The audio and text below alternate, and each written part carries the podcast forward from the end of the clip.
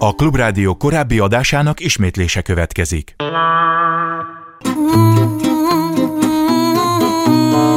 Galaxis Kalauz Timár Ágnessel.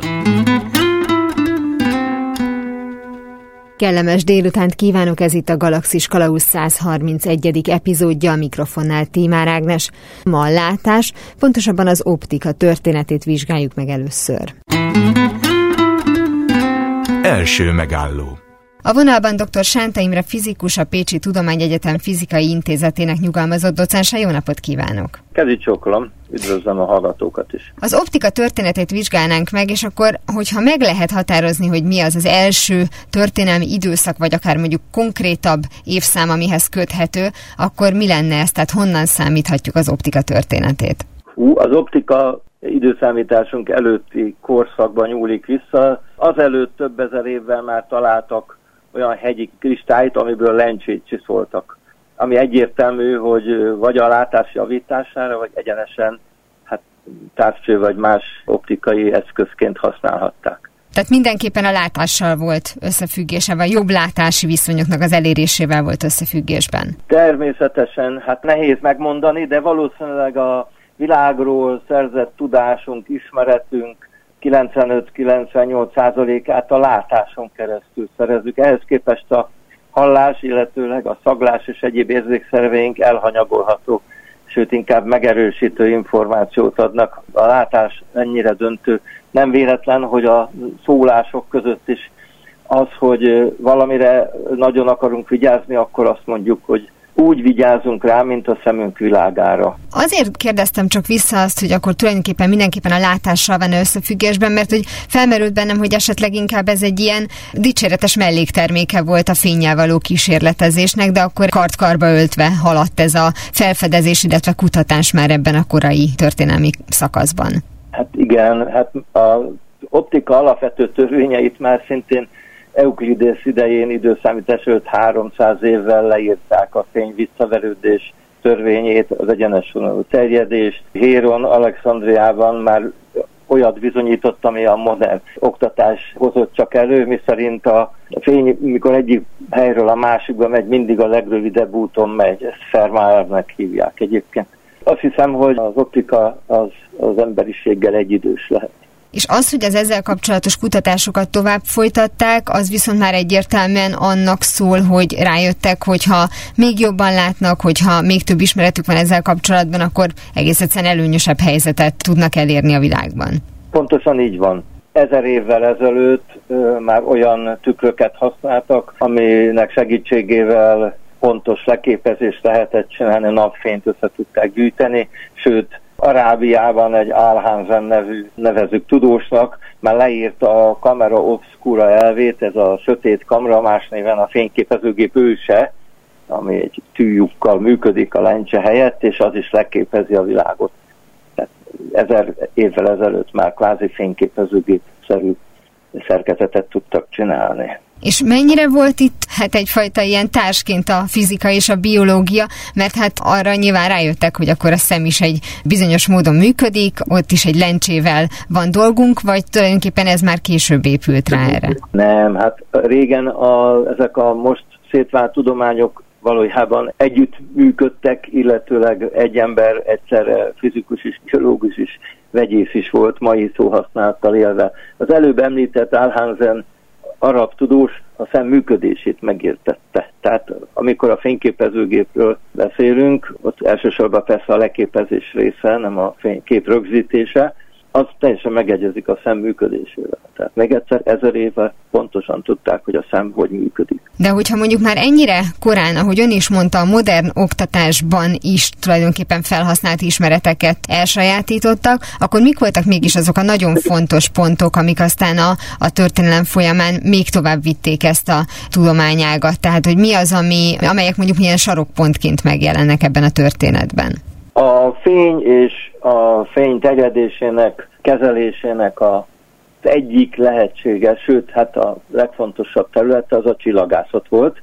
Nem csak azért, mert csillagászati ismeretekre szükség volt már az ókori Egyiptomban, már ki tudták számítani azt, hogy mikor lesz napfogyatkozás, és lehetett riogatni az embereket azzal, hogy a fényt elveszük tőled, hogyha nem viselkedsz jól, ahogy a fáró elvárja, és tényleg elsötétült az ég, mert a csillagászok ki tudták a papok számolni, hogy mikor fog elsötétülni néhány percre, majd persze megbocsátottak az embereknek, és újra visszaadták a fényt, de a csillagászat alapvető szerepet játszott. Így az 1500-as évek, amikor Kepler, Galilei és a többiek távcsöveket építettek, az nagyban hozzájárult az optika finom jelenségeinek a megismeréséhez. Az, hogy a lencse széle máshova fókuszálja a fény, mint a közepe, lehetett javítani ezen obszervatóriumot építettek már Samarkandban 1420 körül. A mikroszkóp is ebbe az időbe, ez inkább nébentalföldi, amivel a biológia új irányt vett, a mikroszkópikus méretű objektumokat is lehetett látni. Tehát a két véglet, a, a végtelen, a világűr és a, az anyag szerkezete, az élő szövetek működése és így tovább együtt fejlődött. Azt hiszem ez az időszak, amikor az optika legfontosabb volt. Hát abban az időben már a szivárványt is értették, hogy miért úgy és olyan irányba látszanak a színek, ahogyan. És az ezt megelőző néhány évtized vagy évszázadban esetleg volt valamiféle megállás vagy megtorpanás, tehát amikor a középkorban egy erőteljes, hát mondjuk tudományellenesség volt felfedezhető, akkor mondjuk ezek a kutatások vagy ezek az ismeretek is egy kicsit így lelassultak? Azt hiszem, hogy ez így volt. A termelőerők nem változtak jelentősen évszázadokon keresztül a földművelés dominált. Mindaddig, amíg a, az ipar és a kereskedelem nem kívánta meg a tudományok fejlődését, addig nem fejlődött, nem hiszem, hogy csak a tudomány ellenességem volt. Egyébként valószínűsítem, sőt, később is így volt, hogy akár a szerzetes rendekben azért űzték a tudományt, sörfőzéstől kezdve a genetikáig, a növény nemesítésig. Nyilván az optika nem tartozott ezek közé, valószínűleg látszerészek voltak, akik mindenféle néven elnevezett szemüveget készítettek azoknak, akik ezt meg tudták fizetni.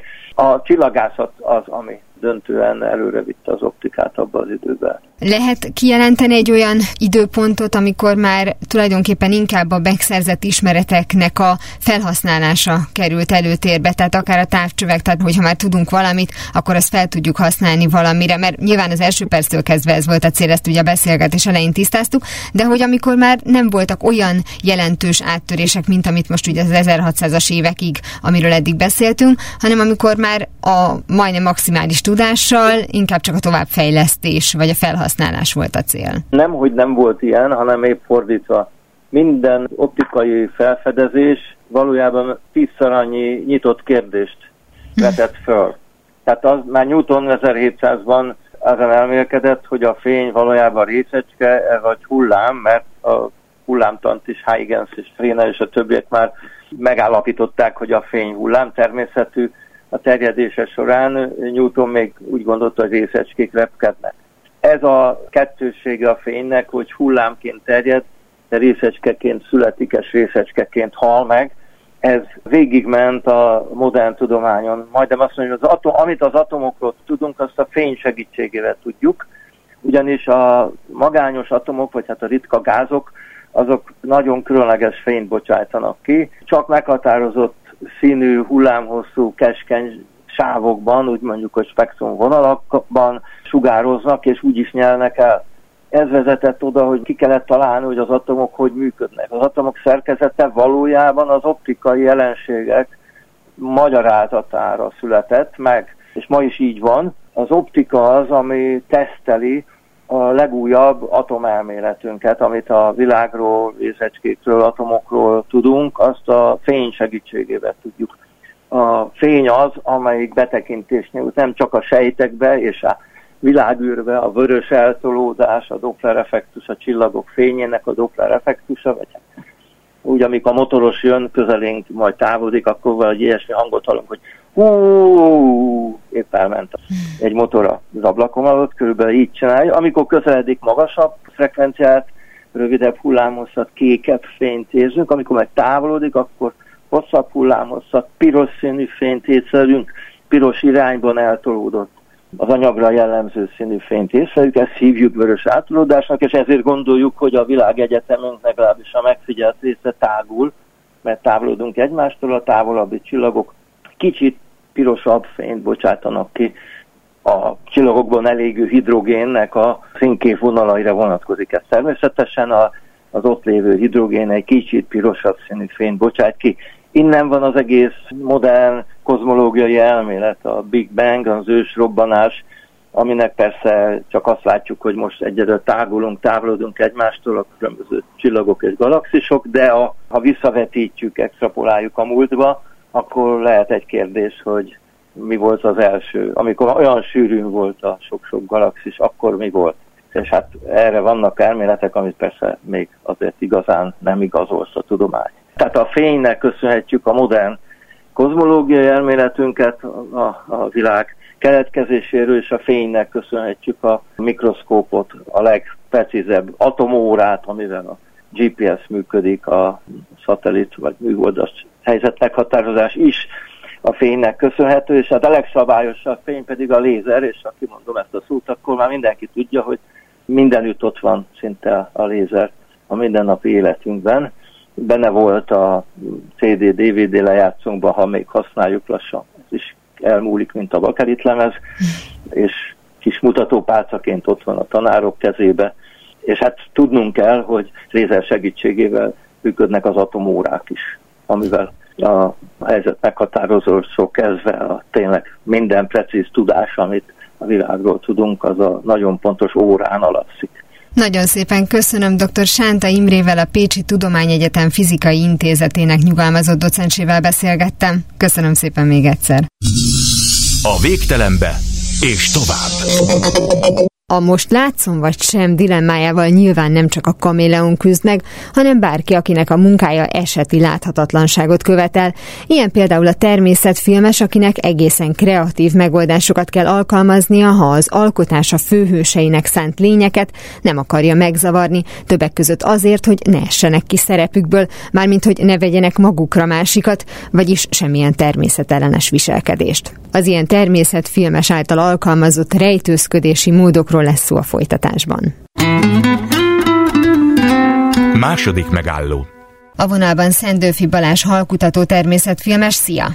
Hello, mindenkit üdvözlök. Most abba az irányba haladnánk tovább, hogy mi van akkor, amikor az ember teljes joggal akar láthatatlanná válni, de amikor például filmet forgatsz, akkor az hogyan zajlik, hogyha csak a technikai részét nézzük már, mint a megfigyelés technikai részét, mire kell odafigyelni, hogyan fogsz hozzá, tehát mi az, amit ilyenkor neked előzetesen, illetve a munka során is meg kell tenned ahhoz, hogy az általad megfigyelt környezetben élő állatok ne vegyenek róla tudomást? Az a közvélekedés, hogy terep terepszínbe kell öltözni, és ez, ez ugyan igaz, de a terepszín az nem mindig ugyanazt a terepszínt jelenti. Nyilván egy vadász, vagy egy olyan filmes, aki mondjuk valakat filmez, az előszeretettel öltözik terepszínbe, a klasszikus terepszínbe, tehát a zöldes barnás térkép mintás, vagy amorf mintázatokkal tartított ruházat.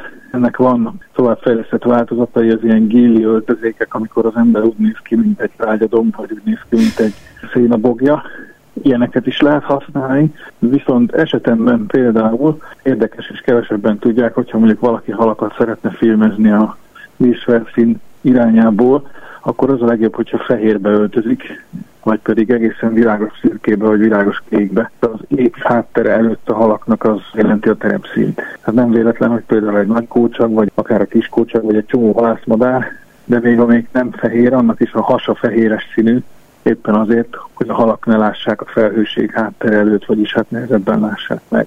De erre magadtól jöttél rá, vagy ezt megtanultad valahol? Hát én igazából erre tulajdonképpen magamtól jöttem rá, kitapasztaltam. Tehát a horgászok is előszeretettel öltöznek sima zöldes partmintás vagy nádmintás terepszínű öltözékbe, mert ugye főleg mondjuk a legyező horgászok vagy a pergetők, akiknek közel kell menni a halhoz viszonylag, és nem jó, hogyha meglátja őket a hal de hogyha egészen a víz fölé hajlunk, akkor viszont valóban az ég a háttér. És ezt kitapasztaltam, ezt nem mondta el senki. Egyrészt ebből is, tehát a tapasztalatból is tudom, másrészt meg ha belegondol az ember logikus, hogy miért fehérek a halászmadarak. És ez egyébként is egy olyan szín, ami mindenhol máshol feltűnő, és nekik hátrányt jelentene, de ha belegondolunk abba, hogy a halak számára a vízből ez a terepszín, akkor egyértelmű, hogy miért ilyen világosak ők. Ez ugye a halak számára nyilvánvaló, de ugye te többek között például madarakat, vagy mondjuk a vízi élőhelyükön élő madarakat is filmezel, számukra a fehér az már feltűnőbb lehet. Igen, ez így van. Tehát, hogyha ilyen a cél, akkor én is maradok inkább a klasszikus tanármintás öltözék, az elég jó tud lenni. Egyébként nagyon sokat számít, hogy az ember takarja el az arcát, mert az arca mindig a cél felé néz, és az az első, amit a madarak kiszúrnak, hogyha mozdulatlanul ülsz egy nyakig takaró tereppel mögött, akkor is az arcod az, ami, ami mindig feléjük fordul és követi őket, amennyiben ugye látni szeretnéd a madarat, mert pedig a filmezés ez nem baj, ha az ember látja, tehát az arcot ilyenkor félszerű lehet eltakarni, ilyen maszk félsége, de egyébként nem csak maga az ember takarhatja el magát, hanem vannak léteznek lesek, amiket meg lehet csinálni spontán is, tehát néhány megszóló segítségével néhány ágat levágva, illetve lehet építeni egészen komoly leseket is. És a, a les filmezés, vagy a les fotózás az egy teljesen más műfaj, mint a cserkelő. Egyébként ezt fontosnak is tartanám említeni, hogy a kettőt én semmiképpen nem keverném, mármint hogy éles különbséget tennék a két kategória között, és amikor mondjuk van egy fotóverseny, akkor is azért a, lehes és a cserkelős fotókat illene nem mindenhol díjazzák külön, de illene külön díjazni, mert teljesen más a kettő, tehát egy lesben olyan közel jönnek az állatok, ahogyan cserkelve, az teljesen lehetetlen. Azért segíts egy kicsit, hogy ez a cserkelés, ez mit is jelent pontosan? Az annyi, hogy hales nélkül az ember az állat közelébe akar lópózni, hogy egyszerűen csak sétál valamerre, és meglát egy témát, és azt lefotózza, ez jelenti a cserkelős fotó. A cserkelés az egész konkrétan azt jelenti, hogy, hogy belopjuk magunkat az állat közelébe, tehát mondjuk kúszva, vagy folyamatos takarásban valahogy minél közelebb próbálunk kerülni az állathoz, mint hogy mondjuk egy nagy macska klasszikus természetfilmekben a hatás nagy vadakhoz. A lesezés pedig ellentétes irányú, tehát ott egy helyben vagyunk, és ott az állatok jönnek közel. Amikor mondjuk például akár a legutóbbi filmedben is látunk olyan felvételeket, hogy egészen közeli képek mondjuk olyan madarakról, amik nádakon kapaszkodnak, akkor ott te nagyon-nagyon közel mentél, és mondjuk álcáztad magad, vagy borzasztó jó gépet használsz, és 15 méterről fotóztad őket? Hát igazából egyik sem. Tehát a közelmenésnek alapvetően természetvédelmi aggájai is lennének, különben sem viselkedne úgy a madár. A madárnak az éles szemét nagyon nehéz lenne becsapni, úgyhogy valóban mondjuk 15 centiről tudjam filmezni, másrészt pedig ez zavarást is jelentene, mondjuk egy fészek esetében, úgyhogy ilyenkor én nem vagyok ott, hanem a kamerát hagyom ott. Ez a kameracsapdázás nevezetű módszer, és ezt föl lehet fejleszteni egészen addig, hogy már a memóriakártya kapacitása a végső gát. És ezáltal mondjuk egy folyamatos egész napos felvételből kerülnek ki azok a néhány másodperces hasznos anyagok, amiket aztán felhasználok ez ilyen szempontból mennyire igényel természetfilmes szakmai tudást, tehát pontosan tudnod kell, hogy hova teszed le a kamerát, itt ennyi a te feladatod, és mi az, amire még ügyelned kell, hogyha te akár mondjuk órákra vagy egy egész éjszakára ott hagysz egy kamerát? Hát adódik az, hogy, hogy arra abszolút ugye nem kell, hogy ne lopják el a kamerát. Igen. Volt már nem például egyébként, hogy ellopták, olyan helyen, ahol, ahol nagy nem gondoltam volna de alapvetően sokszor azt vigyázok arra, hogy vagy olyan helyekre tegyem, ahová a bejutás, tehát ahol úgy emberül nem jár be, tehát mondjuk egy nádas, van olyan csizmában kell bemenni, vagy pedig mondjuk legutóbbi filmomnél sokszor előfordult a tógazdaság zárt területén, tehát a kerítésen belül hagytam kint kamerákat, és akkor ott viszont csak a tógazdaság alkalmazottan járnak, akik be vannak avatva, és akkor ők nem olyan élménnyel találják már a kamerát, hogy hopp, itt egy kamera, és akkor most ezt elviszem haza hanem tudják, hogy miért van ott, és tudják, hogy ki, és tudják, hogy mi tudjuk, hogy ők tudják, tehát nem fogják ellopni. Viszont még arra kell figyelnem nyilván, hogy hová teszem ki. Ez nem is annyira természetfilmes, mint inkább ökológusi vagy hát etológusi tudás kell, hogy hol valószínű állatmozgás. Nyilván egy fészeknél az egyértelmű, hogyha egy fészek közelében teszek ki kamerát, viszont hogyha nem csak a fészekben akarom madarat filmezni, hanem hanem mondjuk a környező ágakon akkor érdemes megfigyelni, hogy melyik ágra ül ki előszeretettel. A jégmadár hasonló filmezésénél azt kellett figyelni, hogy melyik ágon vannak. Oda száradt halpikkelyek, ahová ő előszeretettel oda veri a halat, és akkor valószínű, hogy mindig oda száll, mert általában ezeknek ilyen kedvenc ágaik vannak. Illetve, hogyha tágabb értelemben nézzük, akkor bármely uszadékfa, vagy egy hádas belső oldalán egy, egy bedőlt fa, az alkalmas lehet erre mert az általában állatoknak a közlekedési helye, de hát ezt nyilván tudni kell. Lehetne olyan helyre is tenni a kamerát, ahol egész nap nem vesz fel semmit, és nyilván van is erre példa. Hát valóban időigényes ez a dolog, nem csak az utó munka, hanem az is, hogy ugye akkor egész napra kint van a kamera, viszont általában mivel azonos a háttere az egész napos felvételnek, ezért nyilván nem tehetek belőle össze egy teljes jelenetet, hanem aztán ismételnem kell egy másik szögből egy másik napon. Ez azért gyönyörű, hogy magadat az állatok elől kell hát elrejtened, és a kamerát meg a többi ember elől, de ezt sok zárójelben tettem hozzá. Amikor már oda jut a film készítése, hogy te ténylegesen odamész kamerával a kezedben, hát addig viszont ebből én azt szűrtem le, hogy legalább olyan hosszú, vagy egy még hosszabb munka előzi meg, hiszen ahogy te is mondtad, megtalálni azokat a helyeket, ahonnan filmezel, tehát tulajdonképpen az adott élőhely, amiről filmet akarsz készíteni, miután ezt eldöntötted, akkor gondolom ott egy nagyon hosszú megfigyelő munka következik, hogy hol mit kell, meg mit érdemes majd lefilmezni. Egyfelől igen, másfelől pedig az a tapasztalat, hogy az első napok kameracsapdázásnak az első napjai szolgálnak arra megfigyelésű, hogy igazából hova kellett volna tennem a kamerát. Tehát egy csomószor fordul elő, hogy kiteszem egy általam jónak ítélt helyre, és aztán a felvételén látszik, hogy hol lennének az állatok eredetileg. Mondjuk egy kis a csapat melyik partrészt preferálja, és pont nem azt, ahová a kamerát tettem, de úgy éppen kicsiben látszik felhasználhatatlanul, filmre alkalmatlanul, de látszik, és akkor legközelebb a következő napon már oda teszem.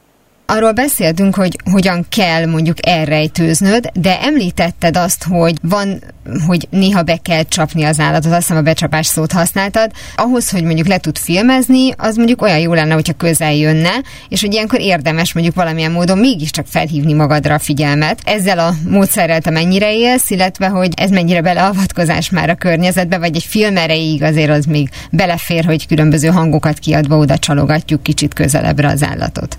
Hát ez nem az én tisztem megítélni, hogy belefére, én nem szoktam alkalmazni sem a hangozást, sem a hangos behívást, sem pedig az edetést, mert azt veszem észre, hogy nem természetesen viselkedik az állat, hogyha behetetjük, mert akkor habzsol, ha pedig hanggal oda hívjuk, akkor meg nagyon izgatott és keresi a vetítársat, mert nyilván az a behangozás ez úgy néz ki, hogy az állatnak a saját hangját, vagy hát egy fajtásának a hangját játsza le az illető, és akkor ő ő nagyon gyorsan odarohan a területre, és azt nézi, hogy hol van a vetétársa, kitől ugye meg kell védeni az ő területét. Ezt én nem használtam eddig, nem mondom, hogy soha nem fogom használni, de eddig nem volt rá szükség. Nyilván vannak olyan fajok, amiket szinte csak így lehet közel csalni, de vagy nem volt dolgom ilyen fajokkal, vagy megoldottam az említett kameracsapdás módszerrel. Én inkább rászánok egy napot arra, hogy mondjuk kitegyek egy teljesen hétköznapi faágra egy kamerát, és azon az egy napon mondjuk a vágyott zöldkülő vagy nyakteker egyszer odaugrál a kamera elé, akkor már megvan. Mint hogy kimenjek és mondjuk 10 perc alatt oda hangozzam a közelembe. Cserébe kapok egy, egy természetes viselkedésű állatot. Hamarosan folytatódik a Galaxis Kalausz, benne az interjú Szendőfi Balázs természetfilmessel. Galaxis Kalauz Ez itt továbbra is a Galaxis Kalauzén Tímár Ágnes vagyok. Folytatom a beszélgetést Szendőfi Balázs természetfilmessel arról, hogyan tud észrevétlen maradni forgatás közben, hogy a megfigyelt állatok a felvételeken valóban élethűen viselkedjenek. A legutóbbi filmed, arról mindenképpen ejtsünk egy pár szót. Egyrészt azt mondd el, hogy mi volt a, a cél, tehát hogy ugye egy kritikus terület az, amit te kiválasztottál, de ha jól tudom, akkor ezt te sokkal előbb választottad ki, mint hogy belekerült a híradásokba, mert hogy környezetszennyezés áldozata lett. Tehát hogyan indult ez a munka, és milyen területet láthatunk?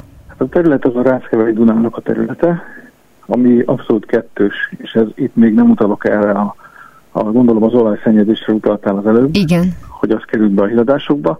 Itt még nem utalok erre, itt alapvetően az emberi jelenlét az, ami az, az emberi jelenlétnek a terhelése, a természetre gyakorolt terhelése az, ami, ami kritikus valóban, hiszen a parti beépítettség az a Balatonéval vetekszik, illetve valószínűleg meg is haladta, hogyha ezt statisztikailag kiszámoljuk. És itt próbál meg túlélni, meg hát ugye Balaton az egy hatalmas terület, ez pedig egy, mit tudom én, mondjuk egy 20-30 méter széles kis visszalag, és mindkét parton folyamatos emberi jelenlét van, és ott belül a megmaradt, illetve közben kialakult nádasokban, meg a partok mentén, ott, ott, ahol az ember nem is gondolná, ott próbál a természet túlélni, mégpedig nem is mindig eredménytelenül, ez látszik a filmben is. Úgyhogy ez a terület az, és az olajszennyezéssel kapcsolatban azt is kiemelném, sokan kerestek meg vele annak idején, hogy milyen szerencsés vagyok, hogy én még az olajszennyezés előtt forgathattam ott, mert hogy most már biztos nem tudnék ilyeneket leforgatni. Ez azért nem így van, tehát a nagyságrendeket azért érdemes figyelni, hogy a, az olajszennyezés az egy kb. 60 méternyi partszakaszt érintett a Ráckevei Dunának a csak nem 60 kilométeréből, úgyhogy magát a területet nem sikerült tönkretennie, mégpedig azért sem, mert az olajat ugye nem engedték be a nyílt vízbe befolyni. Szerencsére ezt megakadályozták, úgyhogy nem tudott szétterjedni. Az a 60 méter, illetve 1830 négyzetméter egész pontosan, ami ott van, az, az tönkrement abból az úszólábból, de maga az úszóláb az, az ott két és fél kilométer hosszú, ha jól tudom, és van még ilyen úszólábból másik négy. Milyen jó lett volna, hogyha az sem megy mondjuk tönkre. Nyilván igen.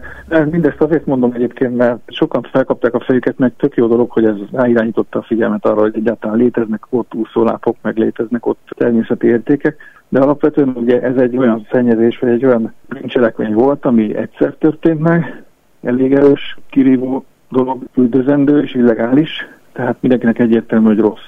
Viszont ami meg folyamatos terelés és folyamatosan zajlik, az a az állandó nádítás, meg csatornakotrás, illetve parti iszapkotrás, vízinövényírtás, hínárkaszállás, amiknek a nagy része illegális, mivel egy Natura 2000-es területről beszélünk, de azért a tulajdonosok, illetve az ott lévő önkormányzatok, egyebek, akik ezt intézik, azért megszerzik az engedélyeket rá.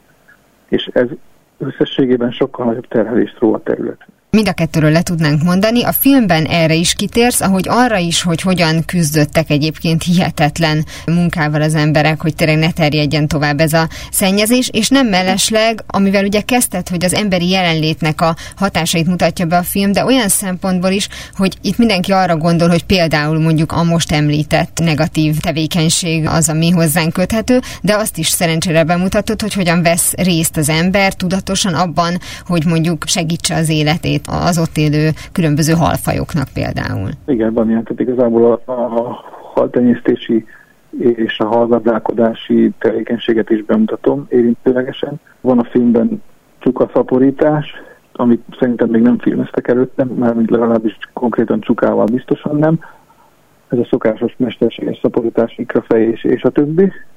Ez nyilván jót tesz a terület csukaállományának, meg az is nagyon jó, hogy nem csak pontja foglalkoznak, mint a legtöbb helyen, tehát nem, nem csak ponttelepítés van, meg esetleg süllő, hanem hogy ilyen halakra is odafigyelnek. Persze a csuka is egy népszerű horgászhal, de valahogy azért így a haltenyésztésben egy kicsit elfeledett szokott lenni.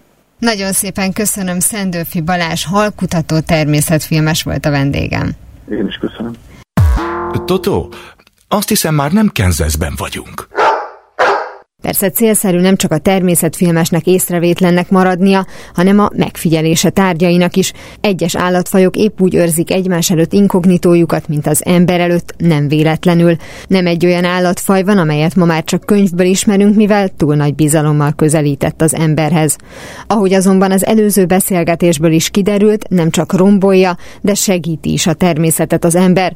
Hogy mikor és hogyan kezdődött a veszélyben lévő állatfajok számbavétele és túlélésének ennek megsegítése, erről szól a következő beszélgetés.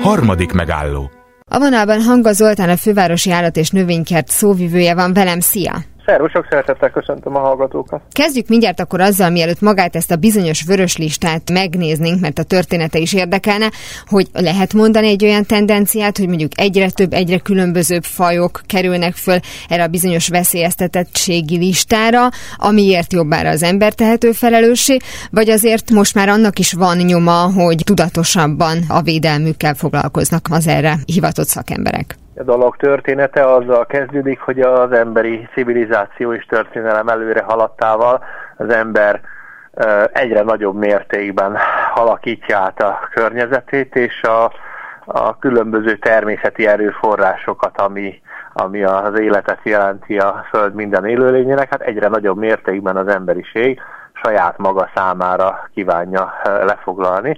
És hát a történelem előre alattával persze ennek voltak különböző korszakai, de összességében azt lehet mondani, hogy ez a, ez a beavatkozás egyre nagyobb mértékű, és tulajdonképpen már évszázadokkal ezelőtt is ennek bizonyos nyomait, különböző állatok eltűnését bizonyos területekről és sok más dolgot is lehetett érzékelni.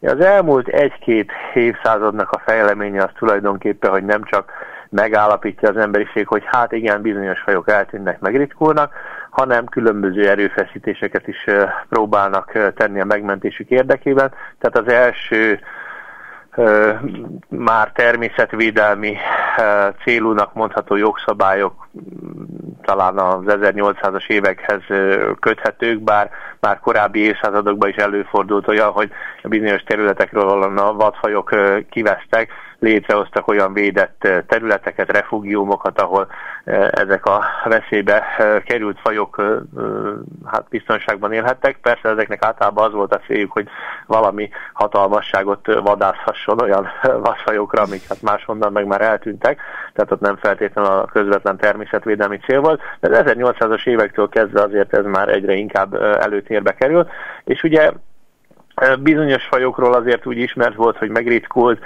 például az európai bölény ezek közé tartozik, és az volt az a faj, amelynek érdekében először például állatkerti tenyészprogramot is létrehoztak, hogy megmentsék a kipusztulást. Ez ugye az 1920-as években volt, és a mi állatkertünk is akkor elsők között csatlakozott ehhez a kezdeményezéshez, de ugye egyre inkább jelentkezett az az igény, hogy hát jó lenne valahogy tételesen számba venni, lajstromba szedni azokat a fajokat, amelyeket hát nagy része az emberi tevékenység miatt veszély fenyeget, és hát tulajdonképpen ez vezetett a, a, a vörös könyvek, vörös listák kialakulásához is. Az egy más kérdés, hogy amióta ebben tudatosabb az emberiség, azóta persze erőfeszítéseket is tesznek a világszerte a természetvédelmi szakemberek annak érdekében, hogy ezeket a hatásokat valamiképpen megfordítsák, és hát ebben azért komoly eredmények is vannak de mivel az emberi környezet átalakító tevékenység azóta is tovább nő, hát finoman szóval nem lehet hátradőlni ebben a dologban, tehát még nagyon sok teendő van a természetvédelemben. Az említett vörös listák esetében azért mit érdemes elmondanunk? Tehát, hogyha megvizsgálnánk ennek a bizonyos vörös könyvnek az eredetét, ugye említetted az 1800-as éveket tulajdonképpen, amikor már észrevették, hogy bizonyos fajok vagy eltűntek, vagy veszélyben vannak, hogy ott egyszer csak több helyről is észbe kaptak az emberek, hogy hoppá, hová lett a dodó például, vagy pedig egész egyszerűen látták, hogy de hát ebből az állatból már csak kettő van, tehát hogyha azt akarjuk, hogy ne tűnjön el, akkor most elkezdjük szépen, ahogy te mondtad, lajstromba venni. Tehát van egy ilyen pontos dátum, amikor mondjuk az elsőt kiadták? Talán pontos dátumot nem biztos lehet mondani, azt lehet mondani, hogy talán az 1960-as évek, amikor ez a téma igazán előtérbe került, abból a szempontból is, hogy komolyabban foglalkozzanak a veszélyeztetett fajokkal, abból a szempontból is, hogy egy ilyen jegyzék egyáltalán elkészüljön, és hát abból a szempontból is, hogy tulajdonképpen az 1960-as években jelentek meg az első olyan kezdeményezések az állatkertekben is egyébként, hogy, hogy hát bizony az állatkertek egyik fő feladata az mégiscsak a természetvédelem kéne, hogy legyen még akkor is, hogyha már korábban azért voltak ilyen típusú kezdeményezések, de ugye Gerard Darrell is ebben az időszakban hozta létre a maga állatkertjét Jersey szigetén, ahol már az alapításkor ez deklaráció volt.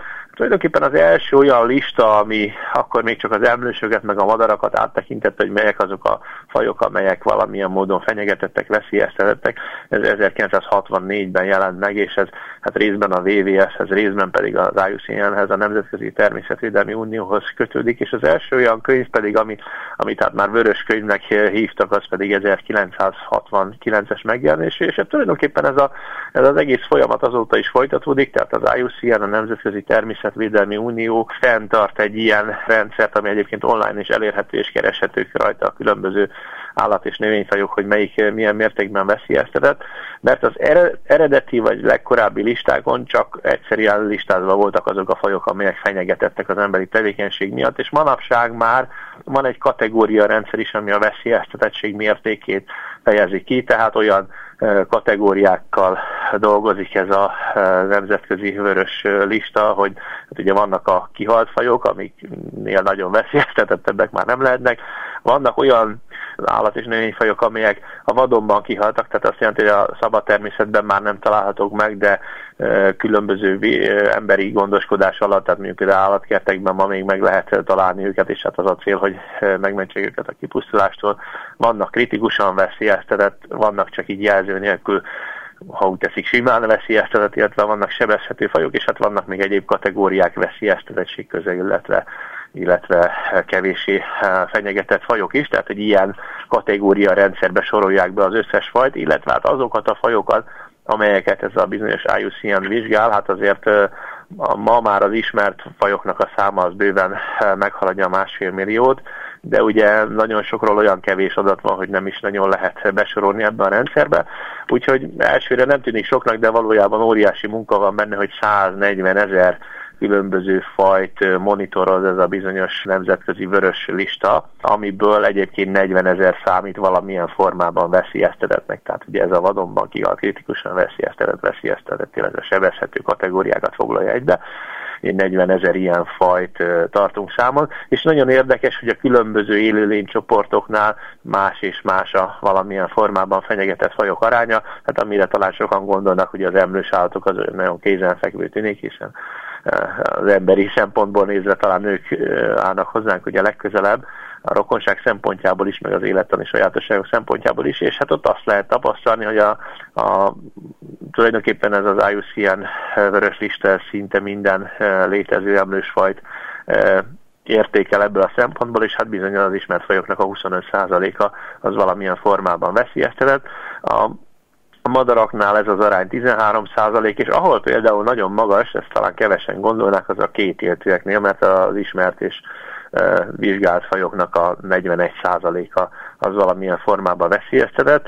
Ez azért is van, mert a két éltőek már csak a élettani sajátosságai folytán sokkal jobban kivannak téve a, az emberi tevékenység hatásainak például mondjuk a vizek szennyezésének, mint esetleg más állatcsoportok, de vannak olyan élőlénycsoportok is, ahol nagyon kevés ismeret van arra, hogy hát pontosan milyen mértékben veszélyeztetettek. Gondolok itt például a, a tengerekben, különösen a mélytengeri zónákban élő olyan élőlényekre, amiknek a létezéséről is csak nagyon felszínes ismereteink vannak, nem hogy ilyen mély adataink lennének, hogy hát akkor pontosan mennyi van belőlük és mennyire fenyegetettek. Ha már úgy fogalmaztál, hogy az ismert fajok, akkor ebből nyilván következik az is, hogy tűnnek el esetleg úgy fajok is, hogy azt se tudtuk, hogy vannak, csak ugye rájuk nem igaz az, hogy jó, hát amiről nem tudsz, az nem hiányzik, mert hogy ugye biztosan van egy olyan szerepe, ami majd később fog kiderülni. Erre mondjuk van példa, hogy akkor jöttünk rá, hogy eltűnt például egy olyan kétéltű faj, amiről nem is tudtunk, hogy létezik, amikor mondjuk a vele táplálkozó is ezáltal mondjuk veszélybe került lehet mondani azt, hogy ugye nem véletlen, hogy annyi faj él a Földön, mint amennyi, mert mindegyiknek megvan a szerepe a természet háztartásában, és hogyha valamelyik kikerül ebből a rendszerből, mert mondjuk kipusztul, vagy legalábbis végletesen megritkul, akkor az egész rendszer, az egész ökoszisztéma működése veszélybe kerül. És vannak olyan fajok, amelyek különösen nagy hatással vannak erre. Például ott vannak a különböző gyümölcsevő denevérek, amikből egyébként rengeteg faj van, és hát az ember elsőre azt gondolná, hogy jó, hát most egy-két fajjal kevesebb, az talán nem fog akkor a megrázkutatást okozni az élővilágnak, de ugye ezek nagyon sok növénynek a beporzói is, és hát tulajdonképpen ez a mezőgazdasági termelést is érinti, mert akiknek ültetvénye van, azok bizony nem veszik jó néven, amikor mondjuk egy gyümölcsevő denevérek megdésnálják a termést, de közben meg az általuk termesztett növények egy részét is ezek az állatok porozzák meg, tehát ez is jelzi azt, hogy úgy általában a természet háztartásában milyen fontos szerepe lehet különböző fajoknak. És van még egy másik példa, amit érdemes ilyenkor elmondani, az pedig az, hogy bizonyos fajoktól tanulhatunk is, és akkor aztán közvetlen hasznot is hajthatnak az emberiségnek. Például létezik egy olyan, vagy létezett egy olyan folyami béka Ausztráliában, ami azzal a különleges képességgel bírt, hogy a, a petéket lenyelte, és ott kiköltötte az ebi halakat is, már a kész kis békák jöttek ki, aztán a száján keresztül bölcső gyomrú békáról van szó.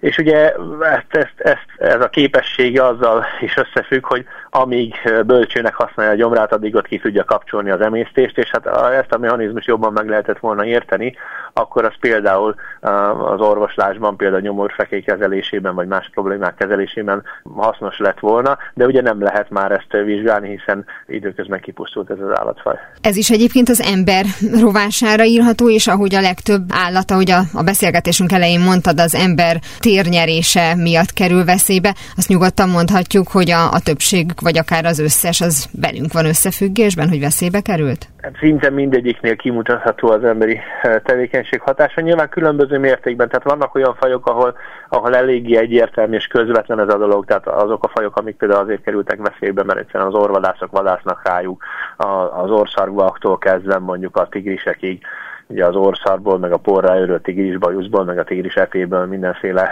nagy kereset, keresletnek örvendő gyógyhatásúnak gondolt, meg varázs erejűnek gondolt szereket készítenek, tehát ott, ott eléggé közvetlen ez a, ez a dolog, vagy mondjuk amikor gorillákra vadásznak, hogy a mancsukból hamutartót készítsenek. Máshol ez a hatás inkább közvetett, azáltal, hogy mondjuk az ember átalakítja az élőhelyet, mezőgazdasági művelésbe vonja, és ott nyilván a természetes vegetáció megszűnik, vagyis a természetes élővilágot már nem találja meg a számítását, illetve ugye egy nagyon jellemző hatás, hogy az érintetlen természetes élőhelyek nem egyszerűen csak zsugorodnak egy nagyobb foltból egy kisebb foltra, hanem több egymástól elszigetelt kisebb foltra zsugorodnak, és ami között hát nincsen kapcsolat, mert, mert nem tudnak átmenni az egyik élőhelyről a másikra, hiszen közben meg az ember által, által átalakított terület van, úgyhogy ez is az élőhelyek feldarabolódása is nagyon komoly problémát jelent rengeteg faj számára. Ez az általad is említett, akár nem tudom, gorilla, mancs, hamutartó és borzasztó társai, hogy azt gondolnánk, hogy a 21. században ilyesmivel azért már nem nagyon találkozunk, de akkor azt lehet mondani, hogy ezek a legkitartóbb veszélyek, mert ami babonasághoz kötődik, azt egyszerűen nem lehet úgy sem racionálisan meggátolni. Hát igen, ugye ennek az egyik útja a felvilágosodás, mert hát tulajdonképpen tehát nem lehet azt mondani, hogy ez csak bizonyos világtájakhoz kötődne. Hát néhány évszázaddal ezelőtt még akár Magyarországon is, hogyha elment az ember a patikába, ott porrá őrölt egyszárvú szarvat is lehetett vásárolni, hát azt általában narvál agyarból készítették, meg porrá őrölt múmiát is, mert hogy hát ennek is gyógyhatást tulajdonítottak, és ez, ez szerepelt a patikákban, gyógyszertárakban hozzáférhető portékák között mondjuk az 1700-as években, akár Magyarországon is. Hát nyilván ma már nem, mert, mert nem a mi civilizációkban nem tulajdonítunk ennek gyógyhatást, de hát sok civilizációban meg igen. Tehát egyrészt nyilván ez is egy fontos szempont, másrészt pedig nem véletlen, hogy a természetvédelmi szakemberek nem csak azzal foglalkoznak, hogy akár a természetes élőhelyükön próbálják a veszélyeztetett fajokat megmenteni, akár úgynevezett ex situ faj megőrzés keretében, tehát a természetes élőhelyen kívül mondjuk állatkerti szaporítással, hiszen így is nagyon sok fajt sikerült már megmenteni a kipusztulástól, hanem ugye az is egy fontos dolog, hogy, hogy egyszerűen a társadalmat ez ügyben egy kicsit érzékenyítsék, és én azt hiszem, hogy hogy aki már mondjuk látott egy ilyen kiállítást ezekről a gorillamancs hamutartókról, és egyáltalán erről a dologról hallott, az már biztos, hogy nem fog ilyen termékeket megvásárolni. Ráadásul egy olyan hatása is van, hogyha a társadalom nagy része ezt elítéli, akkor aki hát saját magától még esetleg hajlana is ilyesmire egyszerűen a társadalmi elutasítottsága miatt a dolognak, akkor ő maga sem fog ilyet tenni. Úgyhogy tulajdonképpen ez is egy nagyon fontos része a természetvédelemnek. Ugye ez egy ismert dolog, hogy a Diane Fossi, aki ugye a gorillák kutatásának és védelmének szentelte az életét, ő, ő ugye azért is tartotta fontosnak, hogy hát akkor a, ugye a különböző ismeretterjesztő folyóiratokban erről beszámolók is megjelenjenek, mert, mert ugye a, akkoriban nagyon sok állatot, gorillát pusztítottak el mondjuk azért, hogy gorilla mancshamutartó vagy preparált gorillafej kerüljön a falra, és ennek a fő felvevő piaca akkor az Észak-Amerikában, illetve Európában volt. De hát miután az emberek ilyen cikkeket olvastak a, az ismeretterjesztő folyóiratokba, hogy hát milyen véres háttere van ennek a dolognak,